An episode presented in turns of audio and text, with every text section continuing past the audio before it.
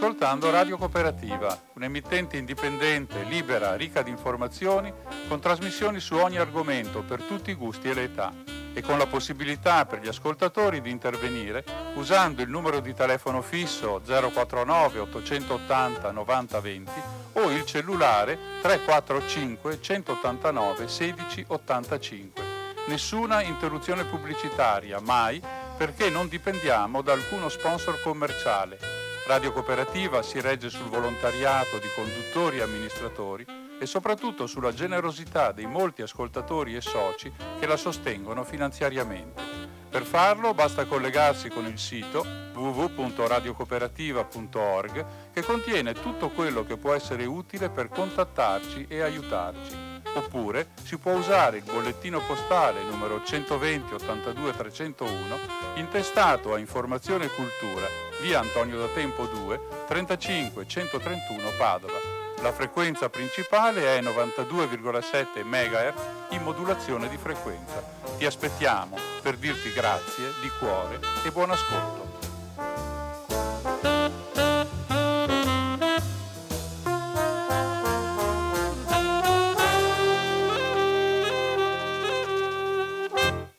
Buonasera da Radio Cooperativa, buonasera in particolare da Umberto che dà inizio oggi venerdì 4 di dicembre 2020 ad una nuova puntata della rubrica quindicinale di cinema dal titolo Cinema 2. Una rubrica che parla di tante cose, che cerca di parlare non solamente di film, ma anche di quello che è la realtà, a volte anche concreta, del mondo del cinema ed è questo che faremo in particolare oggi con un incontro a tre voci, come sentirete, che vi manderò in onda fra poco, con la professoressa Fala Polato dell'Università di Padova e con una filmmaker, ma una persona che eh, eh esercita una professionalità scusate, molto vasta all'interno del mondo del cinema, un'italiana emigrata per fare questo lavoro in Inghilterra Laura D'Asta, quindi parleremo di cinema come linguaggio, parleremo di cinema come arte, ma parleremo di cinema anche come lavoro concreto, come profession- professionalità, come sbocchi professionali e anche come il genere può incidere all'interno di questi, eh, di, questi, eh, di questi sbocchi. Ecco, di tutto questo abbiamo parlato in un incontro con i due personaggi di cui vi ho appena dato il nome all'interno quest- dell'intervista che eh, sentirete fra poco eh, ci saranno anche dei link e dei riferimenti per vedere delle opere e per questo il link verrà anche detto ma se eh, avete difficoltà a coglierlo lo potete trovare nella pagina Facebook di questa trasmissione che, si, che ha il nome cinema2.coop. Il tutto prende le mosse da un incontro che è venuto all'interno del corso di filmologia della professoressa Polato eh, che ha organizzato appunto un incontro con Laura D'Asta che adesso noi in qualche modo abbiamo replicato.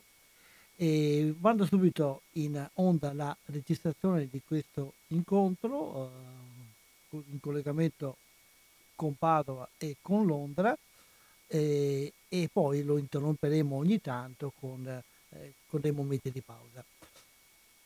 Siamo in contatto, questa volta in una pluritelefonata, è un po' un'esperienza per noi qui a Radio Cooperativa. Abbiamo in contatto Skype la professoressa Fara Polato. Intanto ciao Fara grazie di aver accolto e costruito assieme anzi questa occasione. Allora, grazie a voi di Radio Cooperativa, come sempre molto propositivi, molto attenti e buongiorno a tutte e a tutti gli ascoltatori e le ascoltatrici. E poi l'altra ospite che arriva da lontano, anche se non troppo, Laura D'Asta. Eh, grazie Laura, intanto ciao e grazie di aver accettato anche tu questo invito. Grazie, buongiorno a tutti e a, a, tutte, ringrazio veramente di avermi invitato, sono proprio onorata. Laura lavora e vive a Londra e, e l'occasione è intanto un evento che si è verificato all'Università di Padova, un incontro ovviamente telematico organizzato dalla professoressa Polato all'interno di un suo progetto di cui poi magari ci dirà due cose, ma avviene anche da un momento in cui eh, il cinema non è cinema visto almeno nella sua realtà normale, cioè non è cinema visto nella sala, ma è un momento in cui il cinema però vive. C'è gente che ci lavora, che lo sta costruendo, che ci sta riflettendo. Ecco, e diamo un po' in questi momenti uno, uno sguardo a questo mondo del cinema che continua a vivere nonostante tutto e, e con voglia e coraggio. La testimonianza di Laura è una testimonianza particolare, poi vedremo per alcune cose, ma chiedo intanto per cominciare a farla se ci spiega in due parole qual è l'occasione che ci ha portato a contattare Laura. Sì, allora Laura è stata da me contattata all'interno di un progetto che ho avviato da non moltissimo tempo, ma che è il risultato di tutta una serie di sollecitazioni che ho trovato nella mia strada.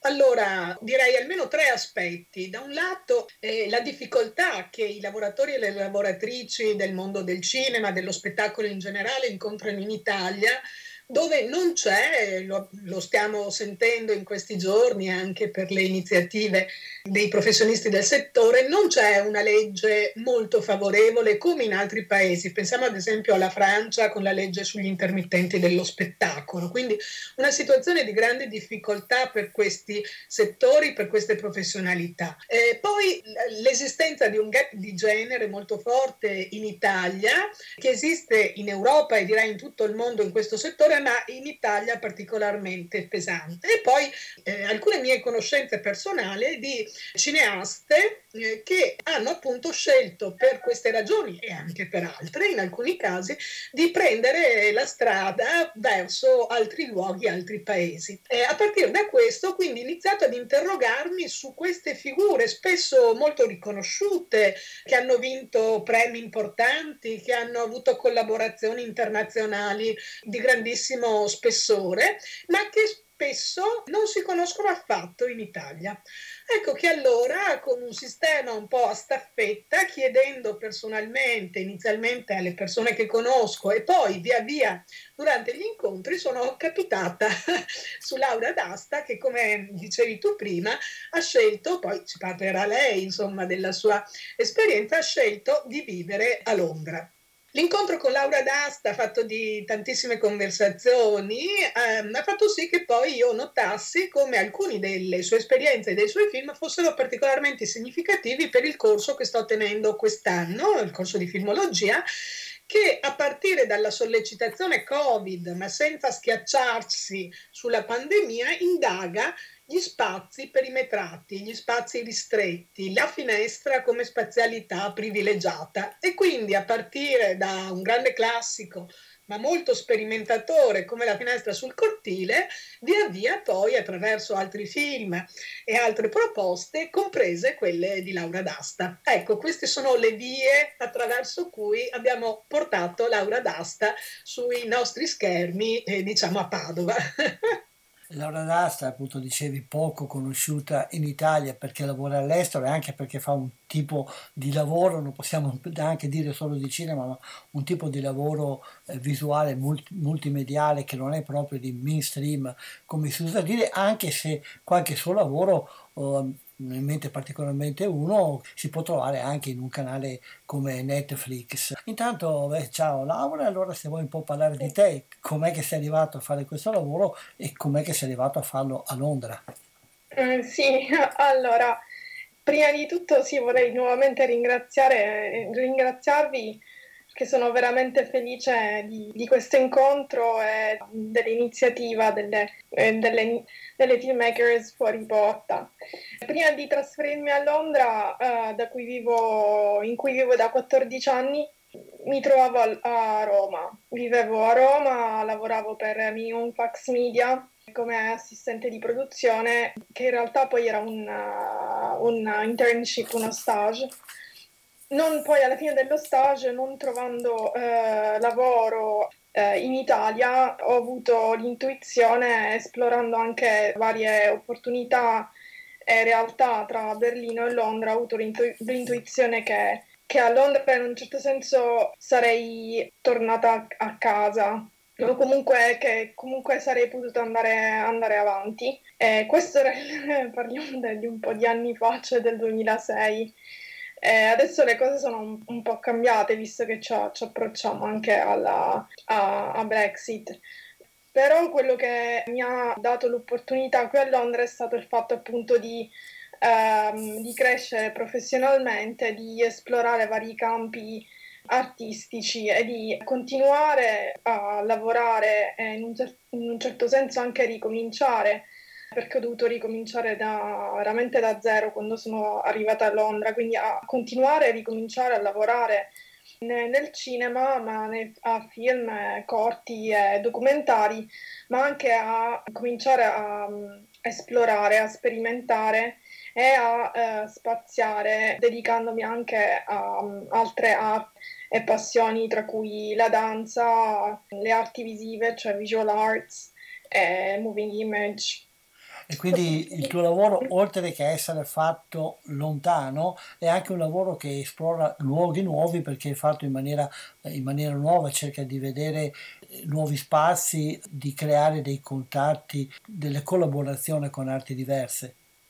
Sì, eh, sì, assolutamente. Infatti, per me in questo senso l'interdisciplinarietà è, è proprio chiave nel, nel nel mio percorso. E tra l'altro eh, mi permette appunto di spaziare, di esplorare. E il fatto anche che di, in base anche al progetto c'è la, conti- la contaminazione tra, tra, le varie arti, ma sicuramente ho trovato terreno fertile o diciamo un po' più flessibile qui per spaziare, per sperimentare e anche per mettermi in gioco sicuramente, sempre e continuamente. E infatti in tutti questi anni ho anche esplorato varie, uh, vari ruoli lavorativi, cioè mm, iniziavo da produzione perché appunto quando mi trovavo a Roma eh, lavoravo in produzione, quindi ho continuato in un certo senso, per questo prima dicevo continuare, ho continuato in produzione e poi eh, anche sentivo il bisogno artisticamente e professionalmente di esplorare la scenografia che è stato sempre un mio grande amore, per cui ho lavorato ripartendo comunque da zero, imparando, studiando mm, a livello scenografico sia su film che corti, anche dei documentari e anche delle um, produzioni teatrali di uh, immersive theater, di come per esempio c'è Punch Drunk qui a, in, in, Gran Bretagna che è molto, ma anche negli States sono una compagnia grossa di uh, immersive theater che, in, in, che, parte appunto dalla, dalla danza, per cui la scenografia mi ha permesso anche di portarmi a esplorare la danza, che è un'altra delle mie grandi passioni.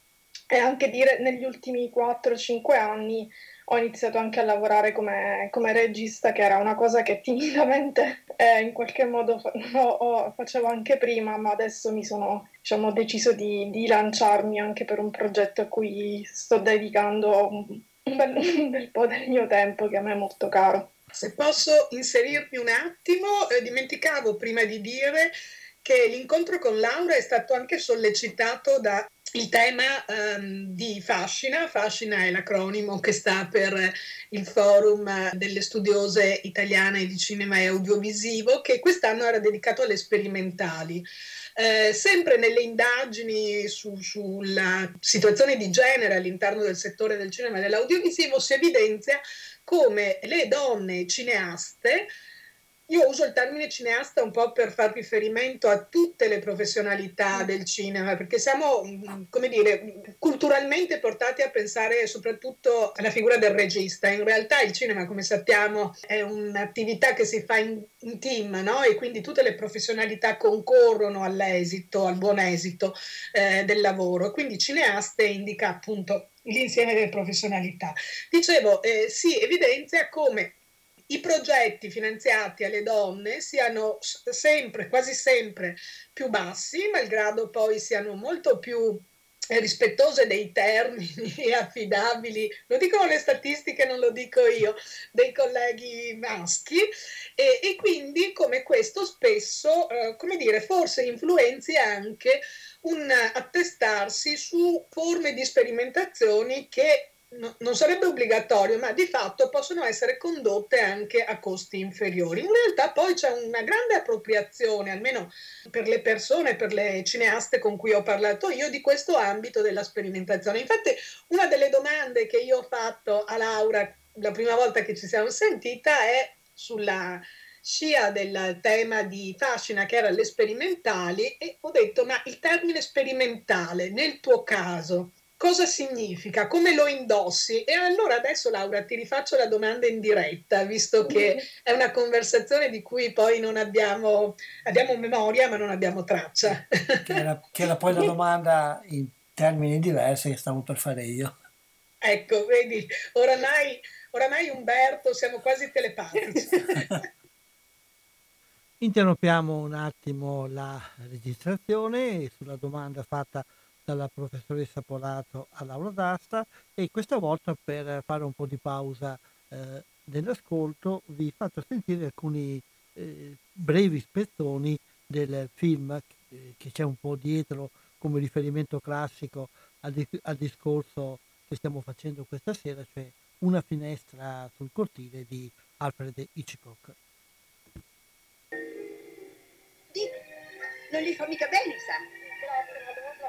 Lei gli dà troppa acqua, così le radici marciscono. Perché non pensa ai fatti suoi? Oh! Che l'educato! A New York la pena prevista per i guardoni è di sei mesi in una casa di lavoro. Oh, ciao Stella. E là non ci sono davvero finestre. In passato invece gli cavavano gli occhi con un ferro roventato. Quelle giunoni in bikini che lei guarda con tanto interesse valgono una simile penitenza? Oh, signore, siamo diventati una razza di guardoni. La gente farebbe meglio a guardare un po' dentro casa propria, tanto per cambiare.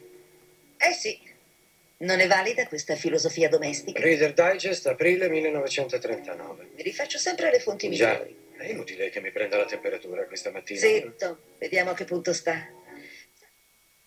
Ritorniamo allora al nostro ascolto della intervista che abbiamo fatto con la professoressa Polato e Laura D'Asta e la domanda era sul modo in cui Laura D'Asta eh, viveva e produce il suo rapporto con la eh, sperimentazione. Sentiamo qual è la risposta.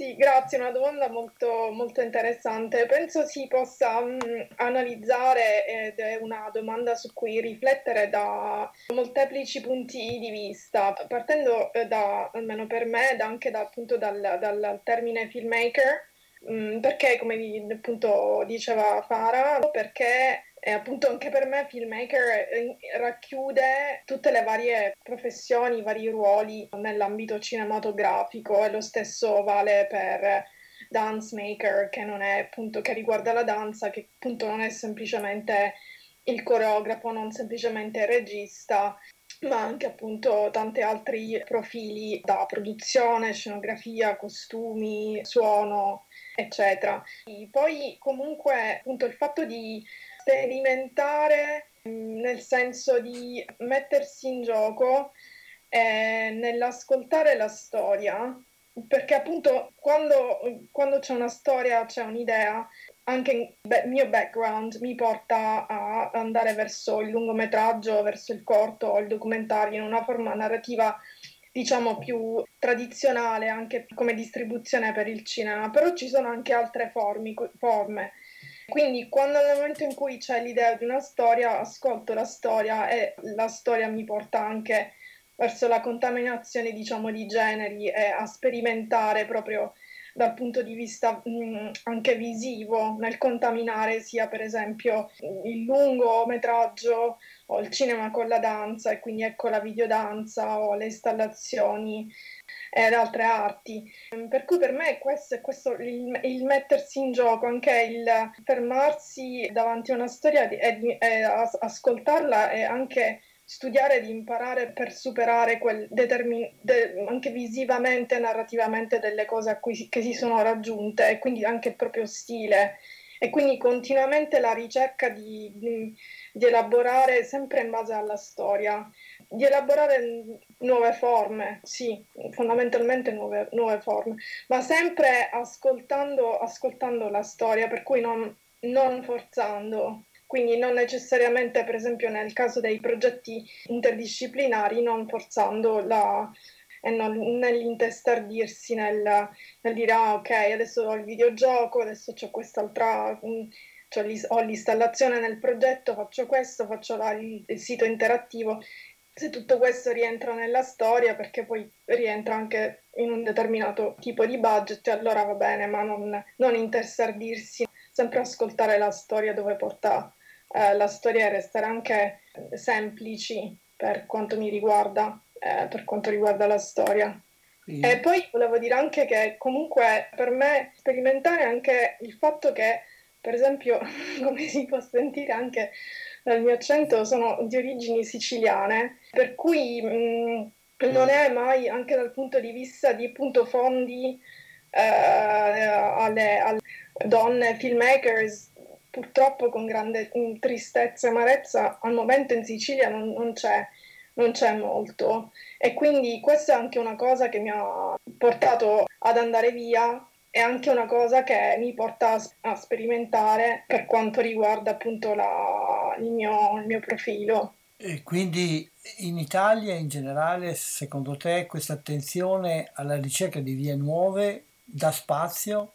Ma io spero sempre, mi auguro sempre che ci sia spazio in Italia per nuove sperimentazioni. Credo che, che le cose stiano cambiando, anche se ci vuole tempo e ci vuole anche un certo tipo di mentalità, eh, un'apertura nella mentalità, per, eh, un'apertura proprio mentale, che secondo me, almeno per, per, le mie esperienze, per quanto mi riguarda, ma ripeto, spero sempre che, che, che cambi, non è semplice in Italia avere. Anche io penso che l'Italia come paese, anche grazie ai fondi europei e anche alla propria posizione fisica, abbia una... Um, veramente potrebbe avere un ruolo più forte dal punto di vista cu- culturale, però anche inglobando la, la, multiculturalità che adesso c'è in Italia e quindi pian piano man mano vedo anche che ci sono artisti anche africani nati in Italia o, o rumeni o di altre nazioni cinesi o di altre nazionalità che sono nati in Italia e che cominciano pian piano con grande difficoltà, ma credo che questo eh, non sia una, una minaccia, ma porti arricchisce un paese, poi quello che mi ha portato anche a trasferirmi in, in Gran Bretagna, proprio l'avere questa multiculturalità, che, a lavorare con gente di diverse nazioni che poi arricchisce proprio personalmente, anche dal punto di vista artistico, perché permette di appunto di aprirsi e di, di eh, nuovamente di sperimentare e esplorare questa disponibilità all'esplorazione, alla ricerca di vie alternative e anche l'incontro con qualcosa di diverso, eh, secondo voi, che un po' tutti e due, e può essere una particolarità eh, femminile? È una domanda molto difficile questa. Eh, come dicevo prima, quando si vedono i, dati, a volte ci si interroga se certi ambiti, compreso quello della sperimentazione, non possono essere eh, degli angoli obbligati, no? in qualche modo, in cui poi uno cerca, una, questo caso, cerca di, di, di appropriarsi, di farli diventare propri. Io faccio sempre fatica a pensare al plurale collettivo, no? Tutte le donne sono predisposte, o la maggior parte delle donne sono predisposte. E cioè, magari posso più pensare che alcune condizioni socioculturali poi portino a sviluppare, no? Forse più questo, perché altrimenti si rischia sempre di fraintendere con l'ontologico, no? Essenzialista, no? Come se eh, biologicamente chi nasce donna poi debba essere più incline a. Eh, io vorrei invece riprendere la domanda di prima, perché come dicevo, l'incontro con Laura è avvenuto all'interno di un progetto, all'interno di una sollecitazione che avviene proprio dall'ambito degli studi di film studies orientati in senso di genere e devo dire che per la maggior parte delle cineaste fuori porta, ma magari se volete poi ci soffermiamo su questo termine con cui ho parlato, c'è questa desiderio di sperimentare, un po' come diceva Laura prima, come un senso di libertà, un senso di libertà che all'estero ha trovato ascolto, mentre in Italia, lo diceva anche Laura all'incontro all'università eh, spesso viene frainteso come qualcosa legato a uno stadio infantile in cui uno non sa ancora cosa vuole fare nella vita, no? Cioè, ecco, questa parlava di differenza culturale, poi chiaramente mm, si fa una generalizzazione, però ecco, mentre mm, altrove c'è magari un'attenzione, un ascolto, Laura prima parlava di ascoltare la storia, no? Anche forse questa dimensione di ascolto si può espandere. Ecco, in, in Italia a volte insomma c'è un, invece potremmo dire uno sguardo un po' di sufficienza rispetto a questo, no? A meno che uno non sia un autore, un'autrice affermata, che allora va bene, ma altrimenti non come pratica, non come eh, ricerca costante di espressione sostanzialmente, no? Mm-hmm. Non so Laura se... Sì, sì, no, um, assolutamente mi, mi, ritrovo appieno e confermo quello che ho detto durante l'incontro. Eh, credo che abbia anche a che fare con uh, proprio la, l'essere indipendente, proprio l'essere filmmaker o artista in generale di qualsiasi arte eh, eh, indipendente, proprio che permette lo sperimentare, ri, permette anche una certa libertà che non è semplice raggiungere è che eh, magari anche lì, come sempre, spero che in Italia, e credo che in Italia stia cambiando perché anche vedo ci sono più, anche se realtà molto piccole, ma indipendenti, anche artisti indipendenti che cercano eh, proprio questo, ma in generale eh, a livello più appunto mainstream in Italia non è, questo ancora non, non penso si sia raggiunto quanto potenzialmente potrebbe eh, raggiungersi. E credo che anche sia legato al fatto di, di, di avere certi, un certo sistema, nel senso la politica è molto presente nel modo di fare arte in Italia, mentre in Gran Bretagna eh, no, per cui questo permette una maggiore libertà, una maggiore eh, libertà di esplorare, di, di, ricercare, di sperimentare, di, di mettersi in gioco senza necessariamente eh, avere delle etichette poi appunto che non permettono poi di andare avanti di, e quindi di essere un po' out of the box, fuori, fuori dalla... pensare proprio fuori da certi eh, limiti, sì, mm, ma sicuramente anche essere, penso, donne artiste, donne filmmakers, anche dal punto di vista di... Uh, ottenere dei fondi, ottenere dei, delle residenze non è semplice, c'è un gap, c'è un divario che spero si possa, possa ridurre. Forse allora, vedendo un po' la domanda un po' provocatoria che avevo fatto prima, la questione non è tanto il genere, ma quanto la condizione concreta, anche sociale, economica, in cui ci si trova, che ti porta a percorrere certe strade o meno. Facciamo un'altra eh, breve introduzione, diamo un'altra sbirciatina alla finestra sul cortile di Hitchcock. Quella è cuore solitario. Almeno la solitudine è una cosa di cui non devi preoccuparti. Oh, perché da qui vedi dentro il mio appartamento nella 63esima strada? No, non esattamente, ma qui di fronte c'è un appartamentino che è famoso almeno quanto il tuo. Ti ricordi, vero, di Miss Stars, la ballerina classica? È come una peregina, con le sue prede di maschi.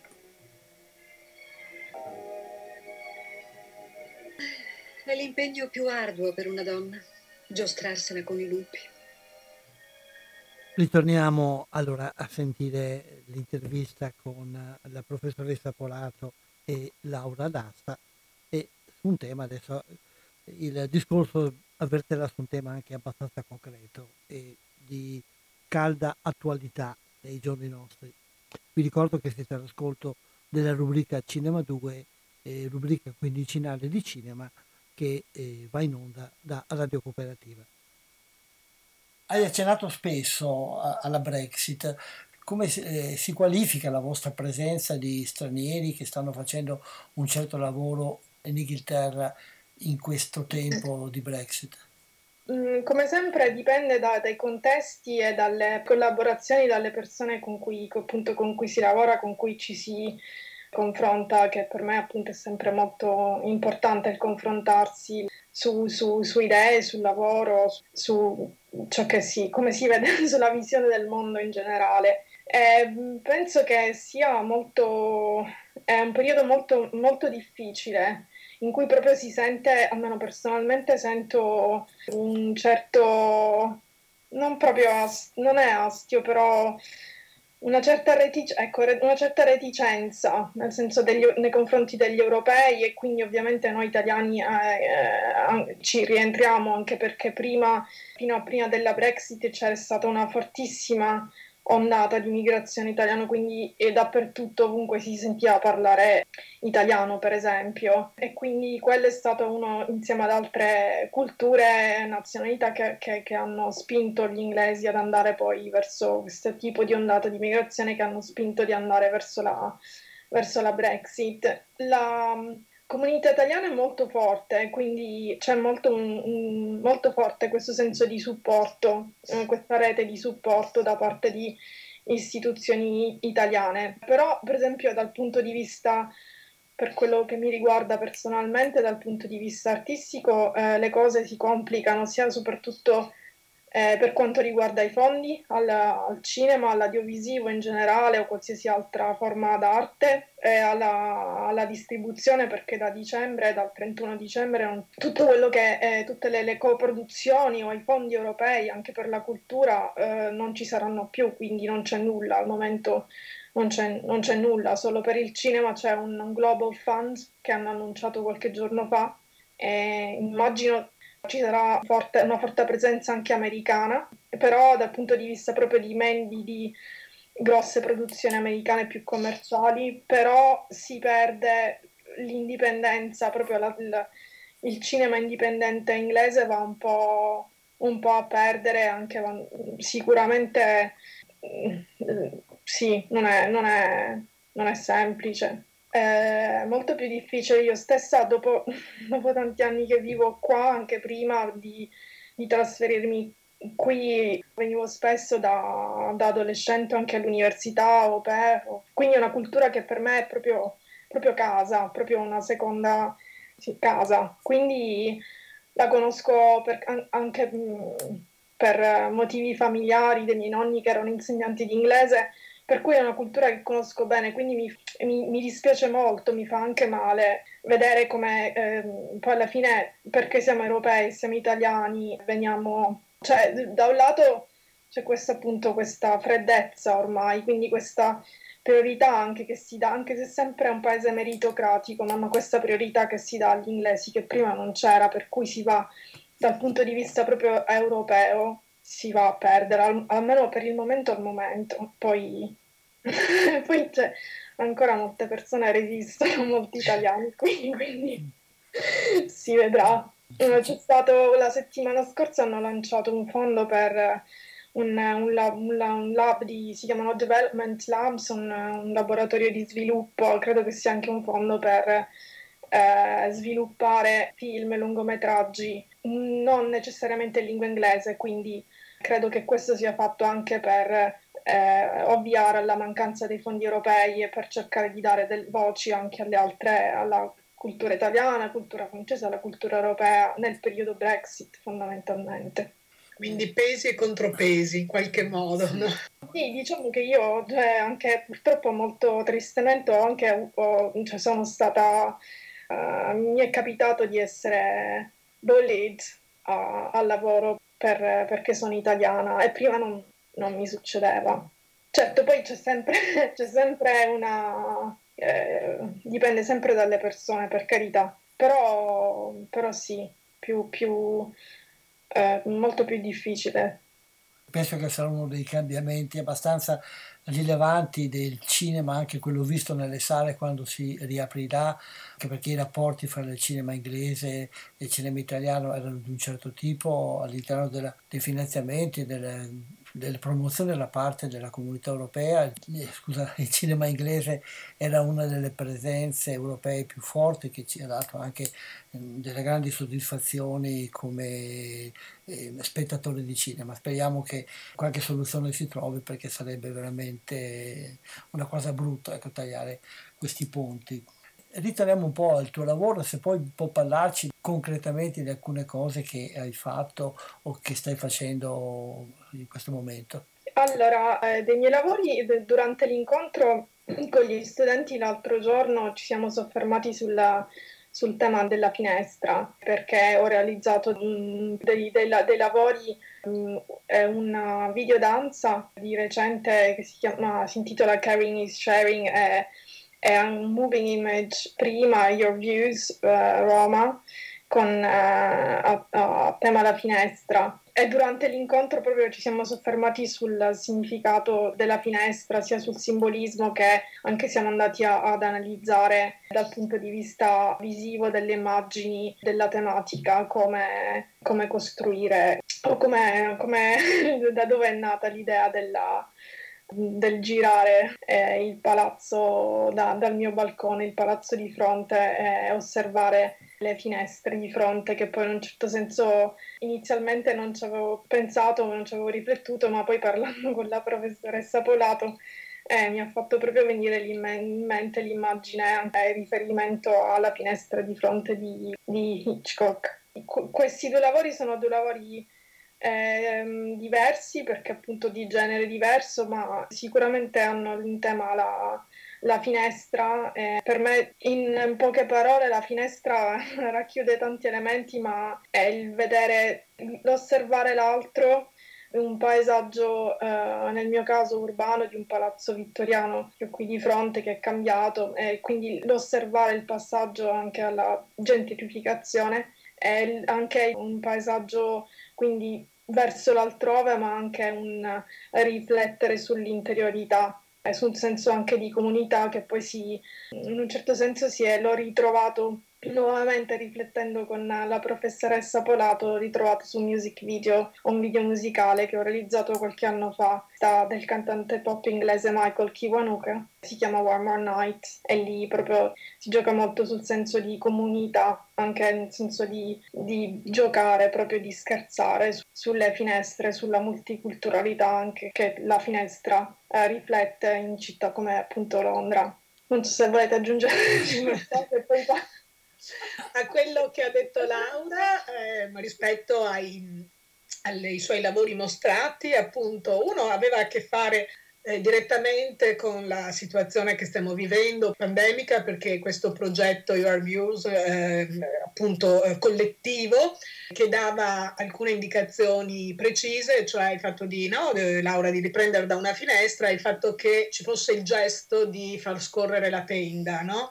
E abbiamo avuto occasione di, di, vedere come questa indicazione, che, che sembra così, insomma, semplice, allo stesso tempo restrittiva, no? la finestra, il gesto, eccetera, invece abbia dato luogo nella successione dei contributi, tra cui quello appunto di Laura stessa, a una grandissima varietà di modi di mettere in scena la finestra e quello che attraverso il riquadro della finestra, insomma, ancora si mette in scena, che può essere, possono essere una piccola narrazione, può essere invece un paesaggio, magari senza figure, con figure, eh, si può inquadrare la finestra in un modo o in un altro, facendola per esempio coincidere con i bordi dello schermo. No? La finestra, insomma, anche nel mio corso, quindi si apre a tantissime declinazioni.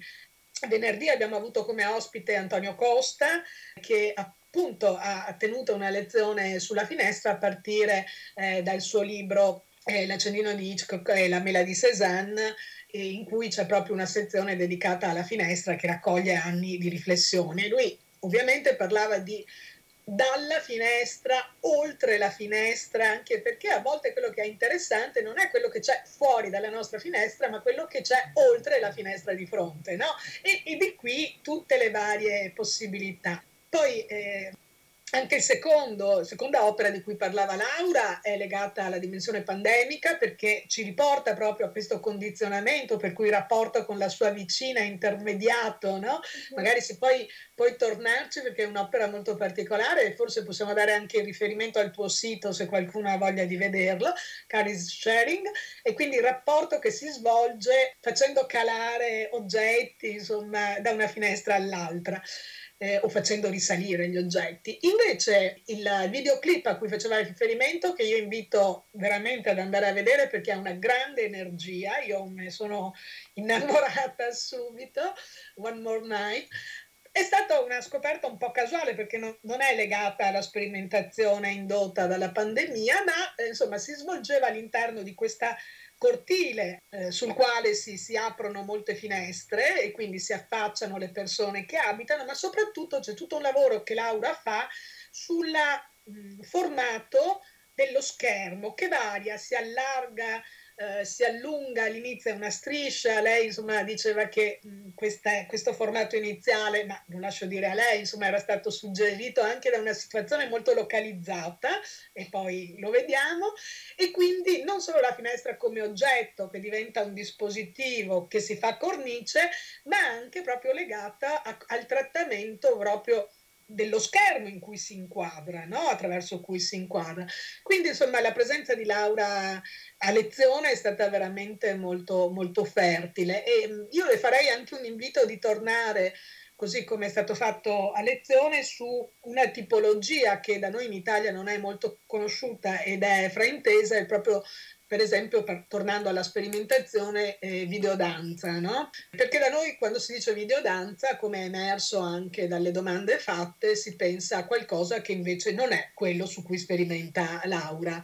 E al riguardo, se posso aggiungere qualcosa, una delle difficoltà che io credo ci sia in Italia sul fronte culturale non è solo legato anche se ovviamente gli aspetti sono, non sono scissi, non sono indipendenti, non è solo legato a quella difficoltà culturale rispetto alla proposta, no? si diceva, insomma, ma anche poi ai circuiti distributivi che in Italia modellano l'aspettativa spettatoriale in maniera molto limitata. No? Pensiamo solo anche a quello che si indica col termine di documentario, mentre in altri paesi andare al cinema a vedere un documentario è insomma cosa abbastanza usuale, insomma non c'è una grande differenza percettiva tra film di finzione e documentario, in Italia invece c'è sempre un evento alle spalle, o un documentario molto molto spettacolare, oppure legato a questioni specifiche, magari di grande attualità, come è stato per Fuoco a Mare,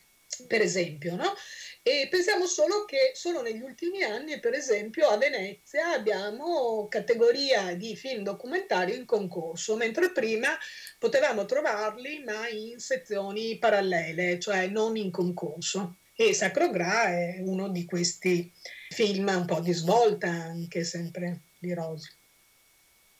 Facciamo un'altra breve interruzione, sempre andando ad ascoltare un piccolo brano del film di Hitchcock, questa volta è un brano nel quale il protagonista eh, discute con la sua fidanzata sul tema proprio dell'andare in giro per il mondo o del restare. Non ci può essere tanta differenza tra la gente e il modo come vive. Ci vestiamo, ridiamo, beviamo, mangiamo. Eh, però, scusa, vediamo. Se fai così soltanto perché non vuoi dirmi la verità, perché vuoi nascondermi qualche cosa, allora forse posso capirti. No, io non ti nascondo Ma niente. non è ragionevole. Che... che... c'è di tanto diverso fra qui o là, o qualsiasi altro posto? Per quale motivo una persona non può vivere ovunque altrettanto facilmente? Eppure è così, e se mi dai il modo di Ma spiegare. Ma che cosa io... ci trovi nel viaggiare da un posto all'altro facendo fotografie? È come essere un turista in continua vacanza. Ok, tu hai detto il tuo parere e ne hai pieno diritto. Ora lascia che io dica è il mio. È ridicolo che possa essere fatto soltanto da, da un piccolo gruppo esclusivo di gente eletta. Ho fatto una semplice affermazione. Una vera affermazione, ma la posso avvalorare solo se riesci a stare zitto un momento. Se la tua opinione è scortese come i tuoi modi, io non ci tengo a sentirla. Oh dai, sei buona, calma. Io, io, non sto bene qui, tu non sei adatto là. Ma insomma, secondo te la gente dovrebbe nascere, vivere e morire nello stesso Basta, posto? Basta, ti prego. Ritorniamo ora all'ascolto dell'ultima parte di questo dialogo con i, i due nostre, le due nostre ospiti Sì, allora ritorno brevemente sulle finestre e poi passo al documentario. Allora, eh, la finestra per me, quindi anche un altro valore che ha, anche simbolico che ha la finestra è proprio essere l'occhio o, es- o gli occhi di, di, chi vede fuori dalla finestra che chi viceversa guarda dall'altra finestra verso, verso il vicino che vive di fronte o, o lo sconosciuto che vive di fronte, ma anche appunto ciò che è la finestra proprio anche come eh, funzione decorativa dal punto anche di vista ritornando alla scenografia, quindi questa valenza molteplice, quindi finestra anche per me proprio che riflette l'animo interiore di ognuno di noi. Ecco perché appunto in Your Views Roma, che è appunto andato per diverse gallerie d'arte, musei, perché è un progetto collettivo, poi è anche stato distribuito in televisione da Film 4, e, lì c'è questa idea della finestra in cui si apre la tenda, proprio come anche riferimento al, al teatro, al palcoscenico. Nell'altro invece che ho realizzato nel primo uh, lockdown, uh, Caring is Sharing, uh, in realtà era da già da un po' che volevo raccontare la storia il rapporto de, de, con, le, con, i miei vicini e proprio cogliere questo rapporto, mh, questa relazione di amicizia prima, prima, che loro andassero via, eh, perché avevo questa sensazione proprio di cogliere, proprio cogliere quell'attimo. E quindi anche lì anche il senso di do- documentario, documentarista un po' di questo video, però eh, non potendo eh, appunto durante il primo lockdown vederci, eh, quindi mm, inventato questa cosa come credo che molti facciano tuttora di, eh, di passarci il, il cibo, qualsiasi cosa con un cestino, sì, calandolo e alzandolo, dal, tirandolo su eh, tra, le, tra, i vari uh, balconi. Qui ci siamo divertiti anche molto, ma la cosa anche che mi interessava cogliere erano proprio i suoni, eh, perché si sentivano i gabbiani, perché qui siamo vicino anche alla, all'Altamigi ed era anticamente una zona marittima, quindi c'è ancora questa presenza mh, mm, storica in qualche modo.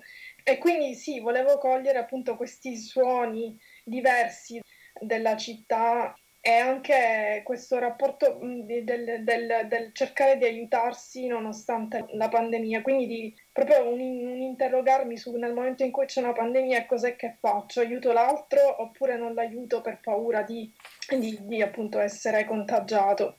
E l'ultimo aspetto è stato il fatto che volevo, dal punto di vista di videodanza, volevo cogliere il movimento del cestino e riprendere il cielo e giocare anche cogliere le, i riflessi del cielo nel, nel cestino attraverso il movimento della danza che appunto negli ultimi anni ho, ho, iniziato ad esplorare di più perché appunto come dicevo prima è una mia passione ma l'ho sempre un po' tenuta mh, da parte per eh, timidezza.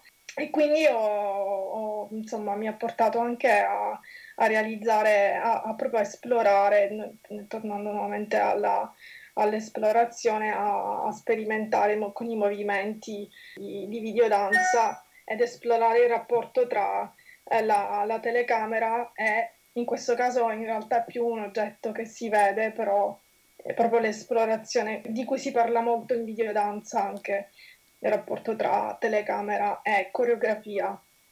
E per quanto riguarda il documentario, sicuramente è un genere che prima appunto in Italia non era molto tenuto in considerazione molto forte, mentre adesso diciamo che più, eh, c'è più attenzione per il documentario, do, eh, per il fatto che comunque c'è meno possibilità quest'anno di girare lungometraggi, viene considerato dal punto di vista di distribuzione più tra virgolette ovviamente, semplice o più relativamente semplice girare un documentario perché alla fine è un, una, una troupe più piccola, più ridotta, non c'è bisogno di eh, avere un, come minimo un 50 persone in, intorno e di lavorare con 50 persone eh, appunto anche per un piccolo film indipendente, mentre il documentario essenzialmente si può anche girare con un regista eh, che dipende, può, ci può essere il direttore della fotografia, però, oppure sem- semplicemente il regista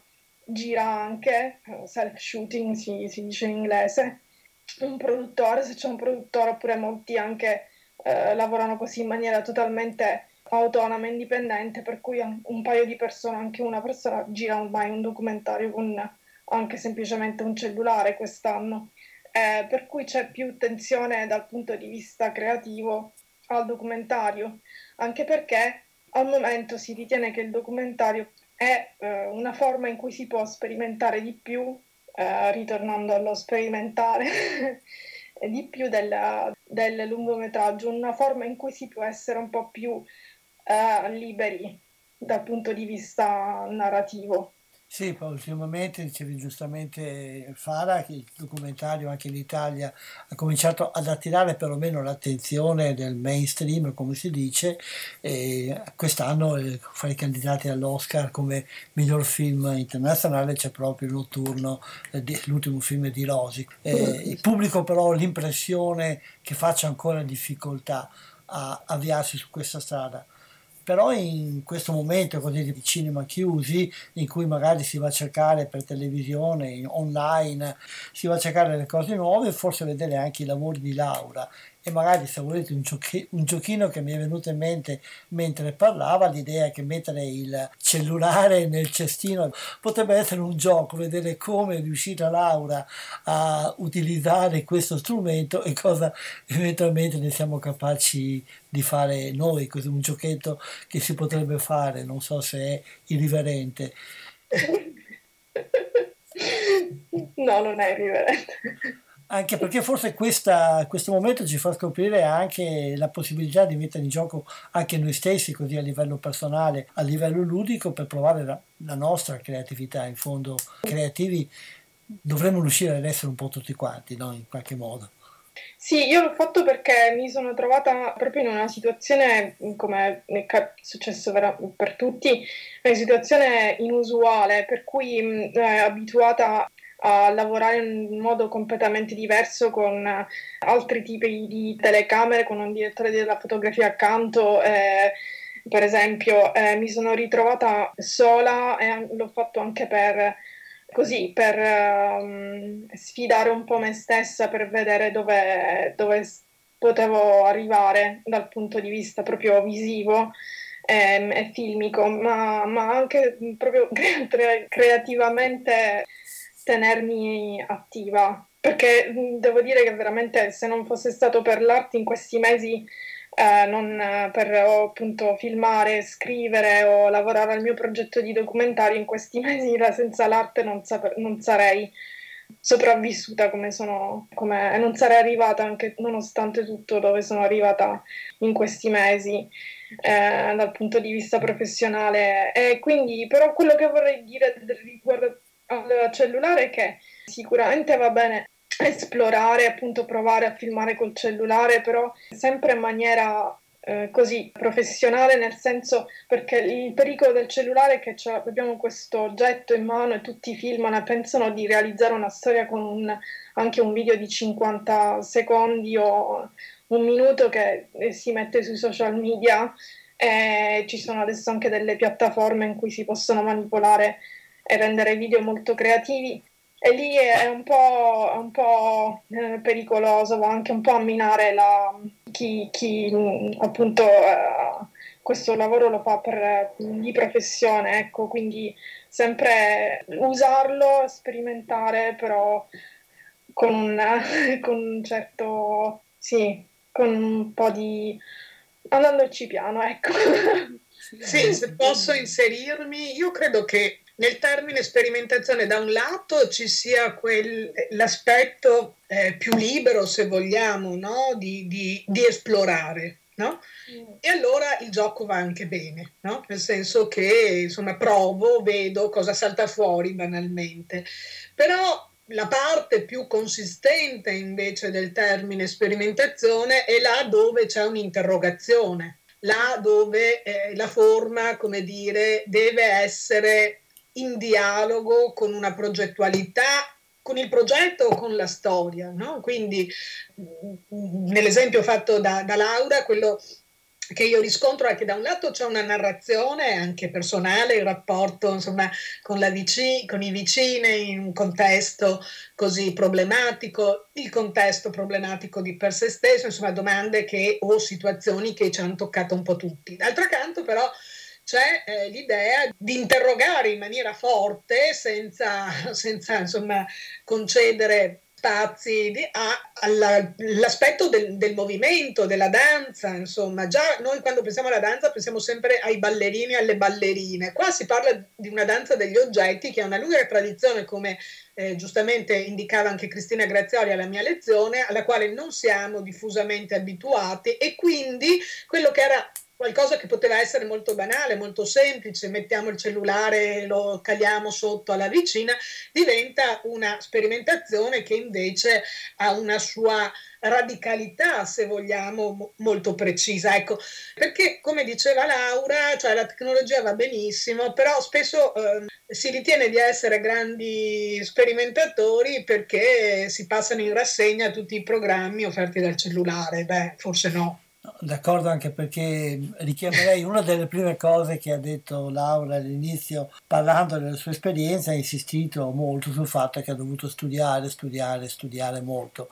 Ed è questa la strada anche secondo me per fare una banale fotografia col cellulare un selfie prima bisogna sapere come si fa a fare una fotografia cos'è un otturatore, cos'è un tempo e cose di questo genere perché se no altrimenti che comunque ehm eh, dipende anche proprio nelle, nelle, nella situazione, proprio nel contesto in cui ci si trova, nel senso anche proprio eh, chi, fa, eh, chi è filmmaker, artista in generale non è, non è ricco, almeno.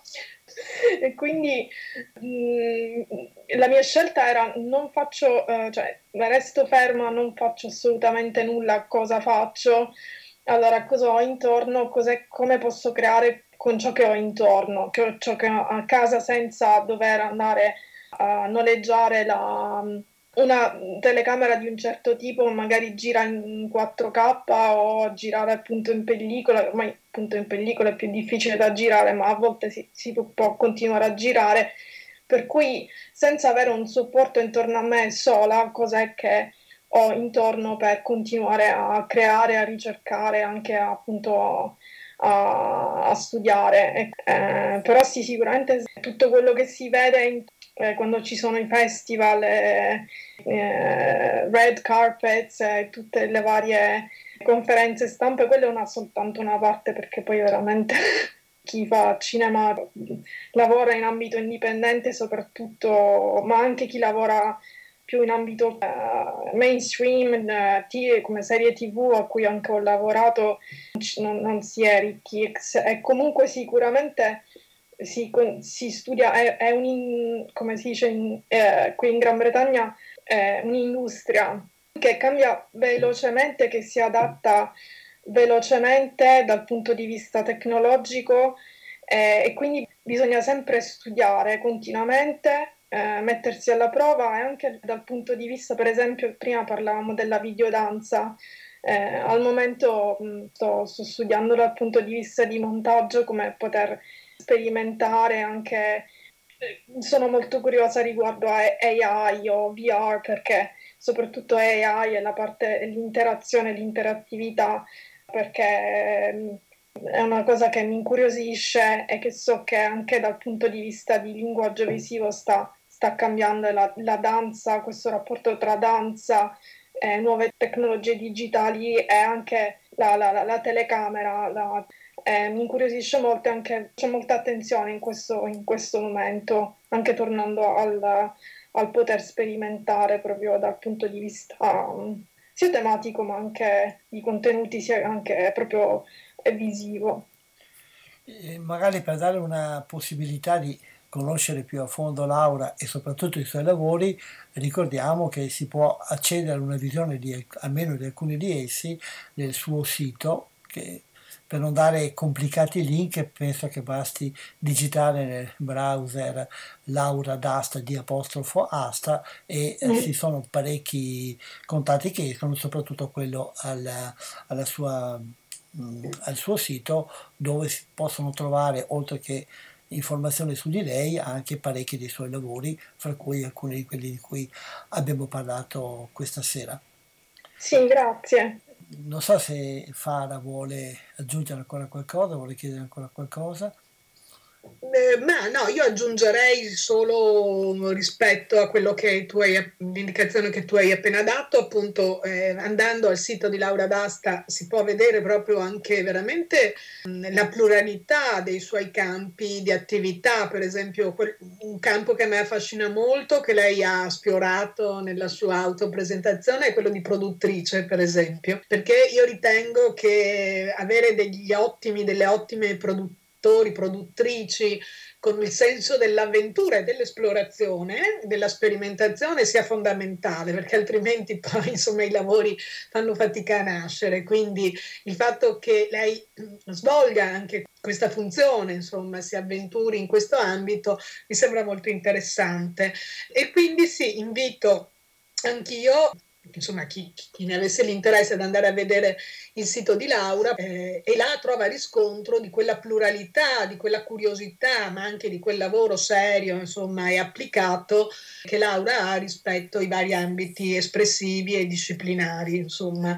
Come, dice, come, si diceva in, nel corso di tutta questa conversazione, eh, in Italia siamo poco abituati a questa flessibilità e credo che insomma cominciare ad andare a vedere i siti di chi ha la possibilità di lavorare in contesti più mobili rispetto forse al nostro, eh, dove ci sono sicuramente delle isole molto dinamiche, molto fertili, molto interessanti, però diciamo in termini di cultura diffusa forse siamo ancora, eh, come dire, ehm, abituati a muoverci in alcuni settori perimetrati, ecco, si diceva prima il lungometraggio di finzione, già il cortometraggio è riservato ai festival, eh, i documentari, come si diceva, forse si sta smuovendo qualcosa, ma siamo ancora in itinere.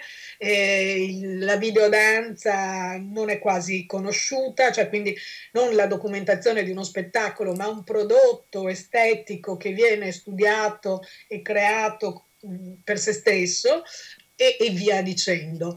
Eh, sicuramente Laura insomma, vive e lavora a Londra e credo che come per tutti i paesi le capitali, le grandi città abbiano un orizzonte insomma, diverso rispetto al panorama eh, nazionale, però insomma, ecco, il, il fatto di, di andare altrove forse è anche il fatto di confrontarsi con delle una dimensione culturale dell'audiovisivo sia dalla parte di chi lo fa sia dalla parte di chi lo fruisce più mobile. Penso anch'io che questo andare fuori non, è, non sia soltanto una costrizione di, di carattere economico, ma eh, debba essere anche una, vista come una possibilità di trovare cose nuove, di vedere cose nuove, di misurarsi e confrontarsi, di prendere e poi magari di riportare delle esperienze nuove. E il riportare è ancora problematico da quel che ho eh. sentito. Eh. Il riportare, eh, sì, riportare eh,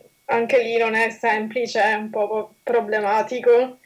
Sì, perché per esempio appunto eh, sto lavorando eh, già da un po', però adesso mi sto dedicando appunto all'elemento, all'aspetto documentarista del mio progetto su Marco Rosini, un, un pittore, fotografo, scultore degli anni, attivo negli anni 60-80 in Italia, che allora, al tempo era molto conosciuto, adesso è molto conosciuto nell'ambito anche indipendente, ma eh, adesso appunto non, non più sto, sto, scrivendo, sono in fase di sviluppo con il documentario, eh, però non, non, non, è semplice per me proprio anche semplicemente fare dell'attività di ricerca nel momento in cui torno in Italia per il documentario, quindi nel momento in cui mi confronto anche con le istituzioni, devo anche scegliere quali compromessi, come muovermi per per portare avanti il,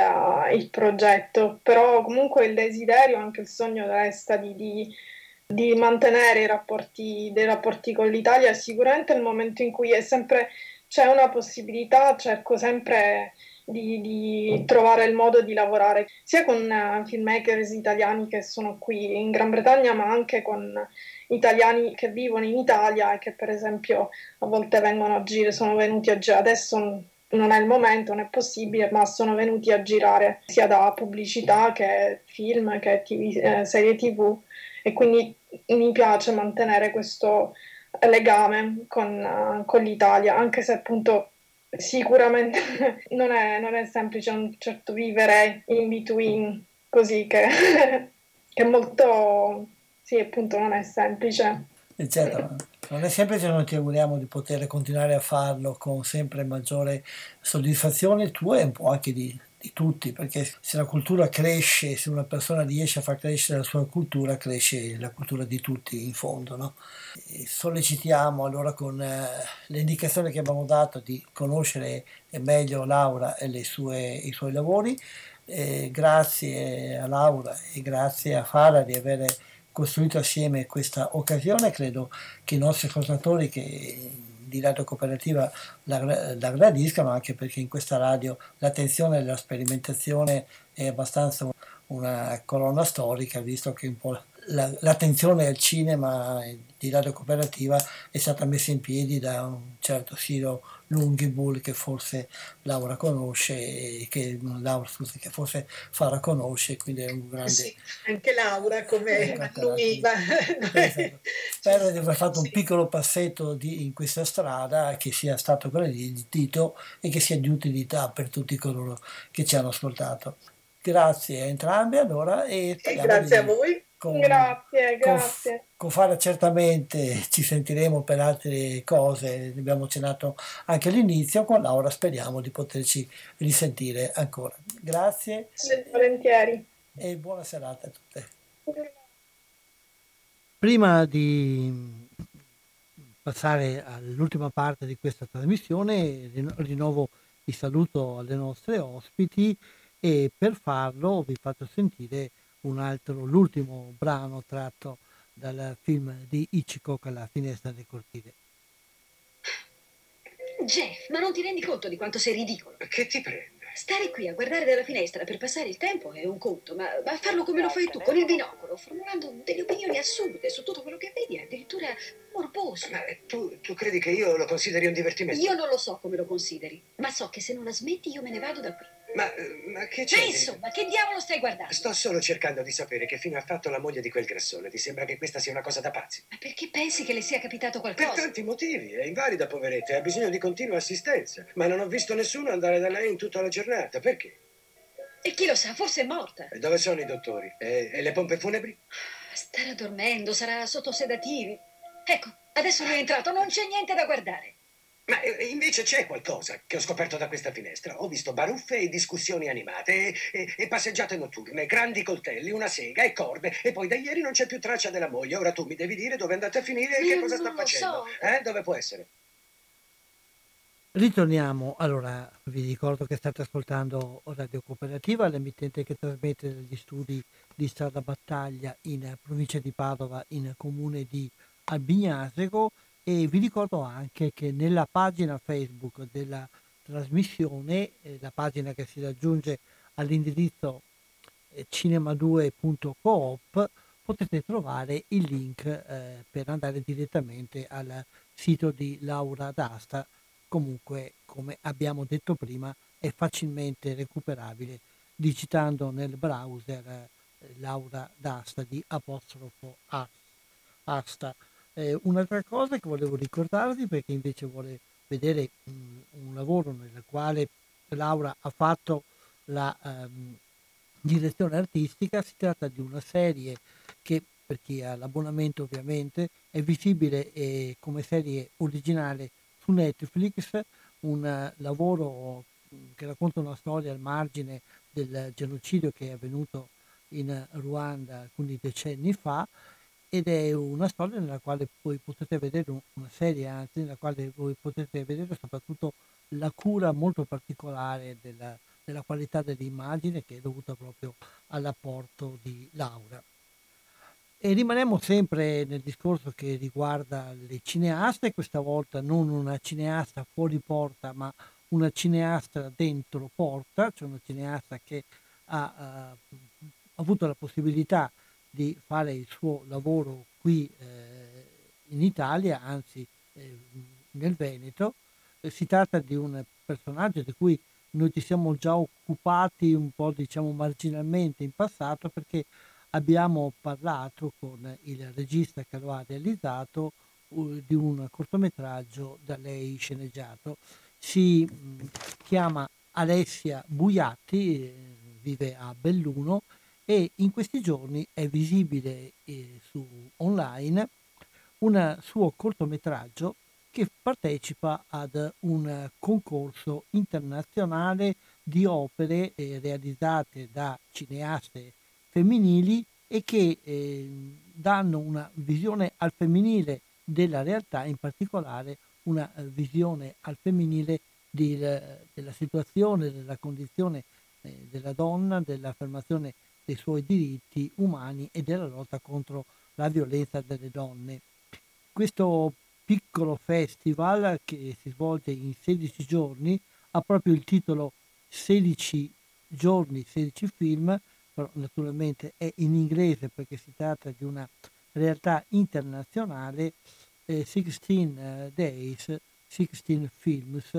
Anche di questo voi trovate il link nella pagina Facebook eh, cinema2.coop e mm, al link di questo festival potete vedere il film realizzato da Alessia Buigatti dal titolo Il tempo e i giorni con la sua traduzione in inglese. È un cortometraggio che racconta eh, la storia di due ragazzi, due, due preadolescenti, ambientata nella, in una visione anche molto, molto suggestiva della laguna di Venezia, ma eh, eh, sentiamo cosa ci ha detto Alessia di questo suo lavoro. Siamo al telefono con Alessia Buiatti. Ciao Alessia intanto e grazie di aver Ciao Umberto. Alessia l'abbiamo contattata perché in questi giorni è visibile online un suo cortometraggio che partecipa ad un concorso di cui magari lei ci spiegherà meglio i termini e che è stato girato nella zona della laguna di Venezia e tratta di un momento della vita particolare e anche di problematiche abbastanza forti di questo periodo. Però vorrei lasciare a te, Alessia, di parlarci un po' di questo tuo lavoro e poi anche al progetto che c'è dietro, che si articola con altri tuoi film da fare in futuro. Il titolo è Il tempo e i giorni, se non sbaglio. Esatto, sì. Allora sì, questa è una trilogia in realtà, si chiama Il tempo e i giorni, in inglese l'abbiamo chiamata Time and Days. E ho girato la prima parte della trilogia in una formula di cortometraggio, quindi è una storia che in realtà può essere tranquillamente vista fine a se stessa, però poi appunto ha un seguito già scritto e il mio obiettivo è riuscire a girare anche il secondo e il terzo episodio per avere un film lungo che segue i due protagonisti. Chi sono? Sono due ragazzini in questo primo cortometraggio eh, che vivono appunto a Lio Piccolo un territorio che sembra fermo nel tempo, è da lì che è venuto il titolo, proprio quando sono andata a vedere Lio Piccolo la prima volta, perché appunto ci sono questi casoni che sembrano addormentati fra le barene, un po' fra mare, terra, cielo, è tutto molto poetico, ecco, già di sé però c'è un'aria in questo luogo che mi ha dato comunque un po' di tristezza, ecco, a dire la verità, perché mi sembra come che sia fuori dai flussi turistici, però anche fuori dai flussi di attenzione e la possibilità di viverci in modo pieno, non so come dire. Di conseguenza questa storia è nata lì in quel luogo, parla di questi due ragazzini che sono un po' abbandonati a loro stessi, sono molto amici, Caterina e Daniele, però vivono soli e addirittura la protagonista vediamo che ha sempre un'ombra nera, è un po' scappa, impaurita. Scopriamo solo abbastanza avanti nel cortometraggio che c'è un tema di violenza in famiglia, di maltrattamento in famiglia che la rende così difficile, così appunto triste. Tutto il film però è girato dal punto di vista del bambino, perciò noi non vediamo mai gli adulti, vediamo solo come i bambini, come i ragazzini vivono a livello di conseguenza soprattutto emotiva, come gestiscono le loro giornate, come passano il tempo insieme, di cosa parlano e questo perché ho visto tante cose che parlano di violenza però sono sempre, hanno un taglio spesso giornalistico o comunque descrittivo, ecco, dal punto di vista dell'adulto anche, con un po' di morale, come anche logico, comprensibile che sia. Però io volevo che noi provassimo come spettatori i sentimenti di quei bambini, perché credo che se davvero riusciamo a sentire cosa prova un bambino, che dovrebbe essere sempre felice e anche ben disposto nei confronti delle esperienze, della realtà, eccetera, e invece è sempre impaurito, si sente in colpa, ha paura di essere punito, eccetera, tutta la sua vita poi è condizionata e la sua esistenza già da bambino e, e, di conseguenza, questo è il secondo e il terzo episodio, quando sarà un giovane adulto, quando sarà un adulto con una sua famiglia anche sarà un tipo di persona fragile, possiamo dire, con una fragilità che magari è diversa a seconda del carattere di partenza, insomma.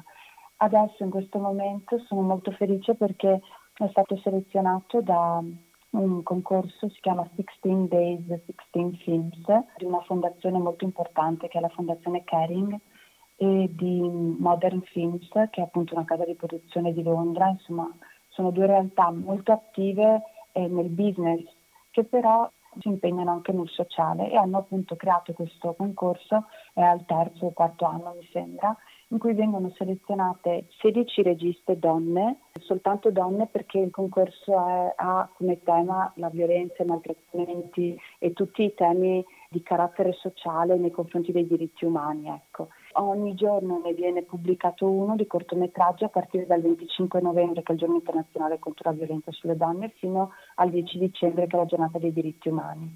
Time and Days appunto è andato online il primo dicembre, il settimo giorno, si può ancora vedere fino al 16 dicembre. In realtà il bello è che si può anche in qualche modo contribuire perché dal 10 al 14 di dicembre c'è una, la possibilità di votare sul sito il corto preferito, insomma. Qui si possono vedere tutti e 16, al 10 dicembre sono tutti online sul sito e, e si sceglie quello che piace di più e si può votare. Però c'è anche una giuria professionale, insomma, molto autorevole che voterà il vincitore, ecco. D'altra parte il tuo cortometraggio arriva già con alcuni premi importanti anche a livello internazionale.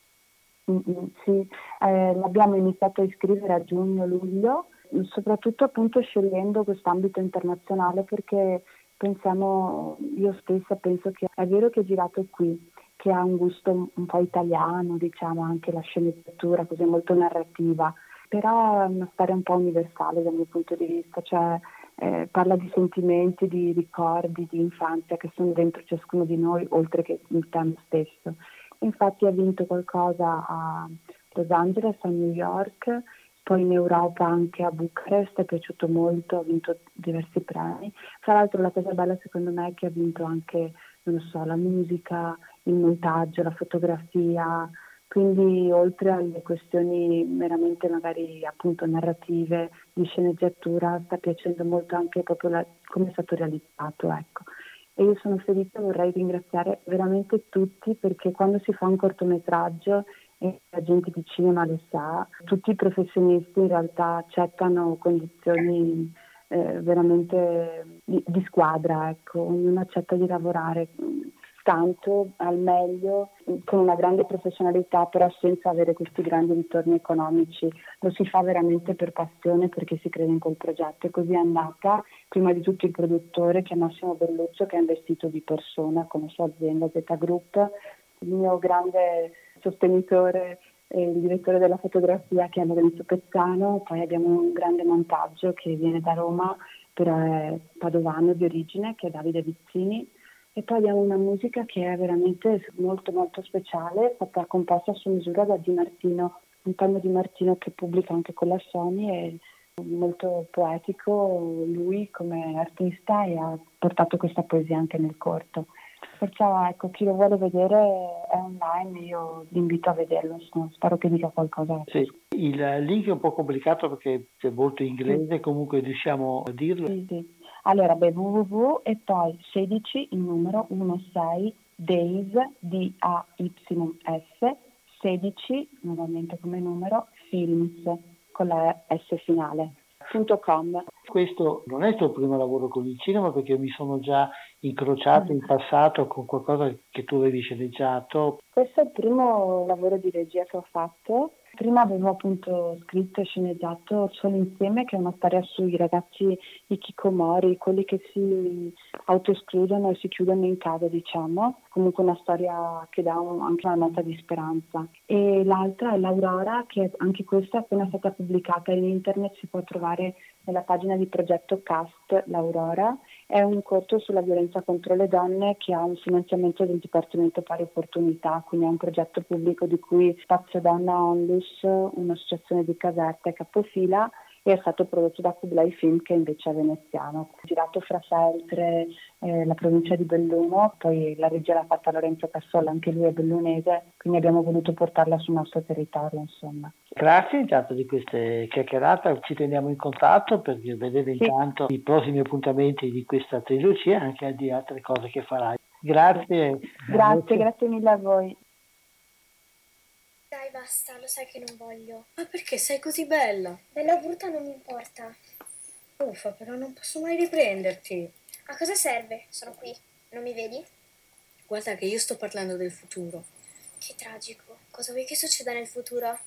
No, spero niente. Esatto, non cambierà mai niente. Sai, magari un giorno noi ce ne andremo. Insieme. Chi? Eh, noi due. Ma dove vuoi che andiamo? Noi. Ma magari a vedere il mondo. Questo, come avete capito, era un brano tratto dal cortometraggio di Alessia Bugliatti, un cortometraggio che vi eh, consiglio di vedere appunto nel sito eh, del festival 16 giorni, 16 films, anche questo link lo trovate nella pagina Facebook eh, cinema2.coop. Un, un uh, cortometraggio che ho trovato molto, molto delicato ed anche molto suggestivo per, li, per i panorami veramente eh, tipici della laguna veneta.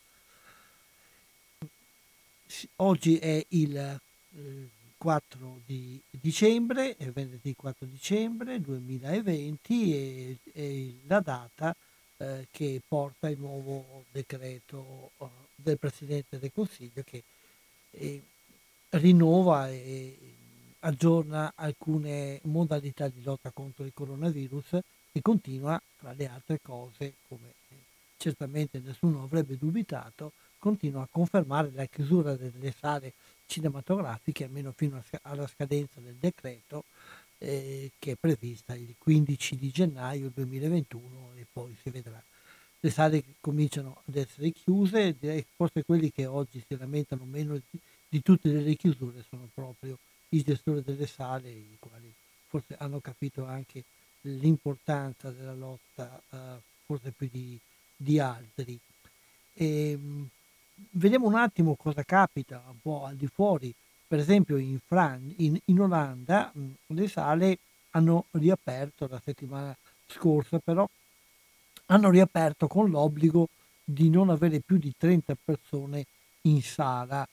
Eh, in alcune eh, c'è un'apertura anche eh, limitata in alcune regioni della Spagna. Mhmm, da questa settimana, da questo weekend, da ieri praticamente, dovrebbero avere aperto i cinema anche in Inghilterra, in alcune eh, zone dell'Inghilterra, cioè della Gran Bretagna ed anche della Francia. Continua ad esserci però una penuria, una, penuria, una difficoltà di reperire i film perché il mercato internazionale è aperto a, a scacchiera e quindi chiaramente i grossi investimenti eh, non eh, trovano facilmente lo spazio e non desiderano nemmeno per ora entrare in un mercato così frammentato e così poco promettente. Eh, continuano ad, eh, ad, essere attive alcune possibilità di vedere il, il cinema online.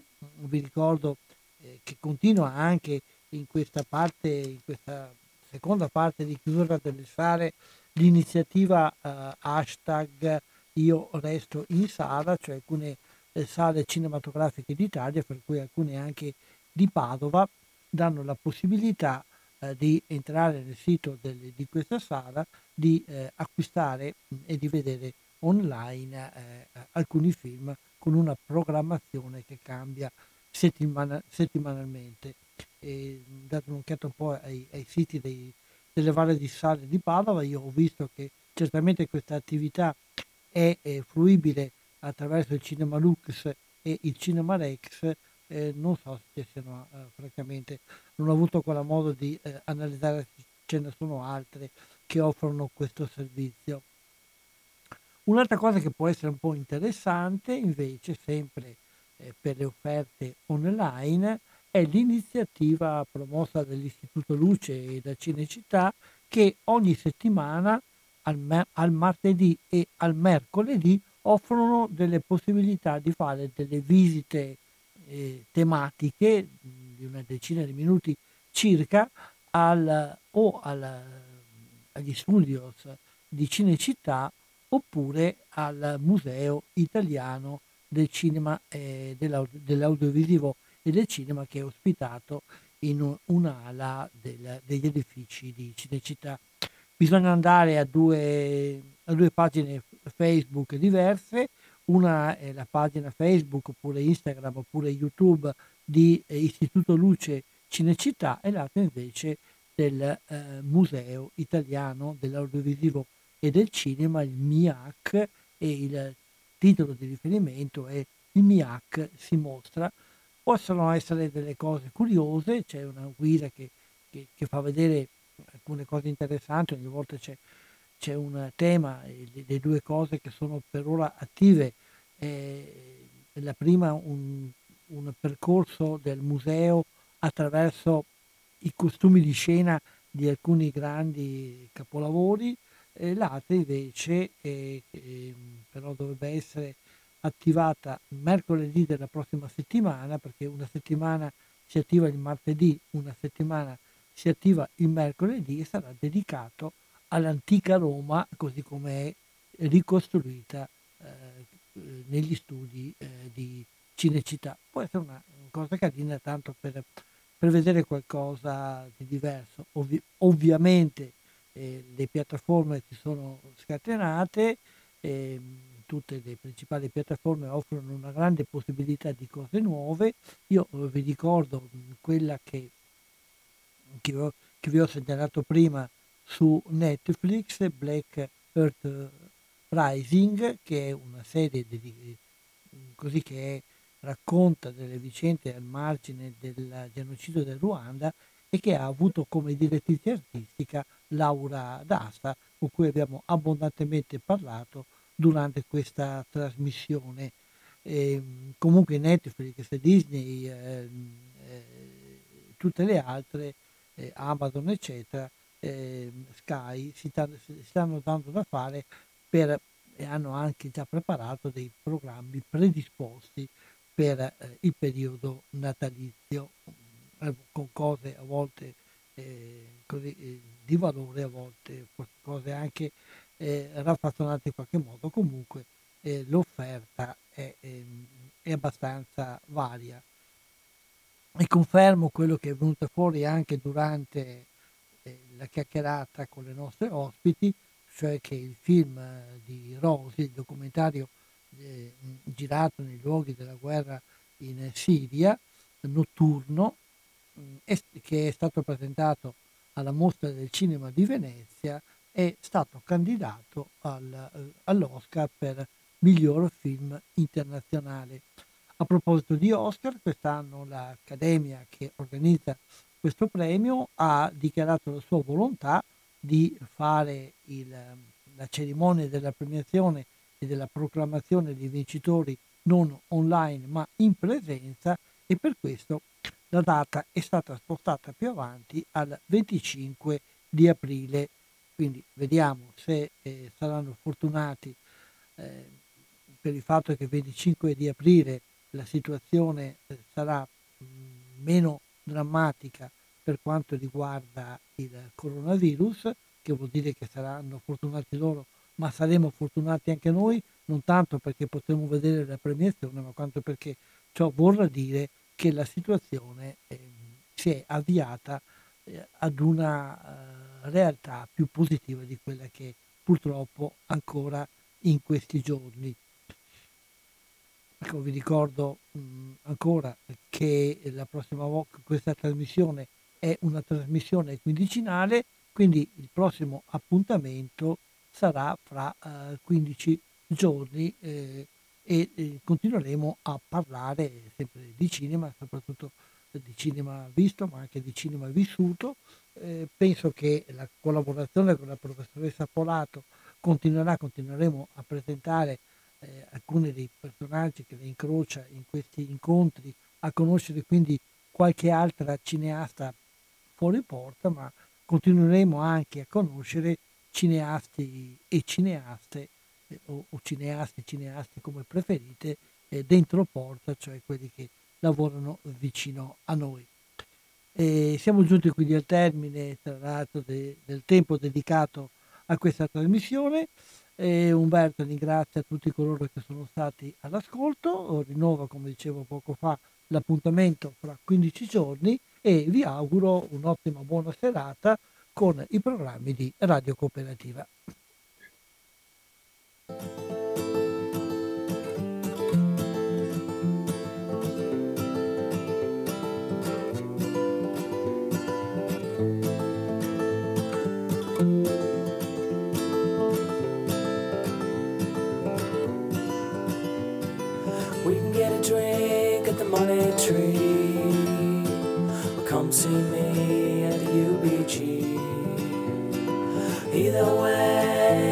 It's okay.